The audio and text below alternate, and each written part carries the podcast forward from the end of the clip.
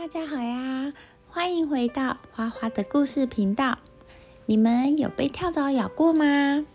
被跳蚤咬到的地方啊，会非常的痒。跳蚤又这么小一只，实在是很难发现它们的踪影。那这么小的跳蚤，其实它还是一个跳高高手哦。你们猜它可以跳多高呢？答案可是很令人惊讶的呢。跳蚤小小一只，你们又猜它一次可以产几个卵呢？跳蚤又是以什么为食物呢？今天我们就来一探跳蚤的秘密吧。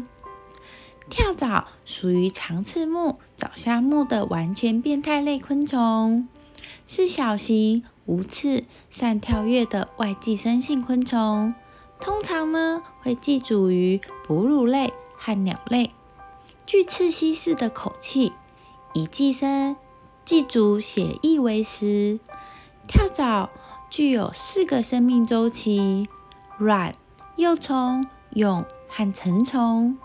成虫呢，必须吸血才能进行繁殖。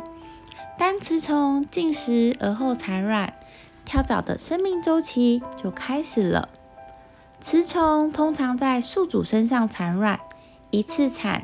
约二十枚左右，卵的孵化需要二到十二天。当跳蚤达到成熟阶段，它的主要目标就是寻找血源，然后进行繁殖。雌虫一生可以产卵五千枚或者是更多呢，具备了非凡的繁殖能力。跳蚤通常跳上宿主后就不会再离开。两天后就可以开始排卵。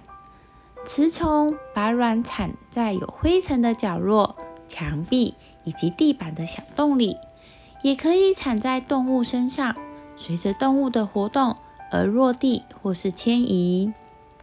幼虫破壳而出后，会进食一切的有机物，例如昆虫的尸体、排泄物和植物。它们没有视觉。会躲在阴暗的地点，譬如沙、细缝、裂缝和传单里。如果有充足的食物，幼虫能够在一到两周内化蛹，编织一个丝状的茧。又在一到两周之后，成虫发育完全，从茧中出现。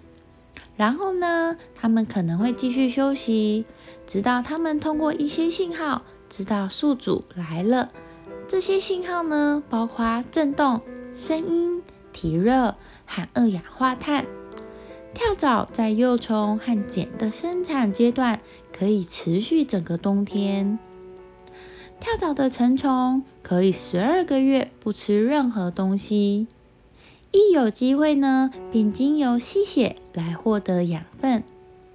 由于跳蚤无特定的宿主。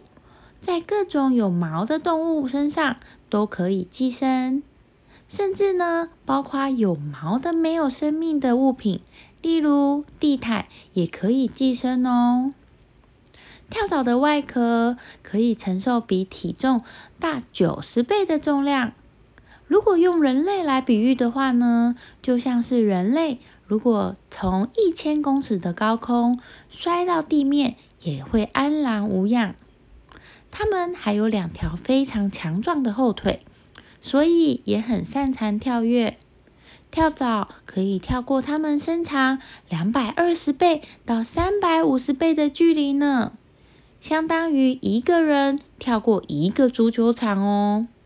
而且呢，它还可以在每四秒钟就跳一次，连续跳七十八个小时呢。跳蚤叮咬会造成动物皮肤瘙痒、脱毛，甚至会导致贫血。有时候跳蚤大量发生时，也会叮咬人体。跳蚤是病媒虫，有专家就推测，黑死病可能是由鼠蚤传播，而斑疹、伤寒、猫狗的过敏性皮肤炎，或是蛆虫等寄生虫，也能借由跳蚤传播。室内呢，一旦有跳蚤，如果不迅速处理的话，不用多久，整个屋子就会到处都是跳蚤。所以室内地板要保持清洁，少铺地毯，注意毛小孩身上的清洁等等，是避免跳蚤大量滋生的最好办法哟。今天有没有发现跳蚤有非常惊人的一些生物秘密呢？我们今天的知识大百科就先到这里，我们下次见啦，拜拜。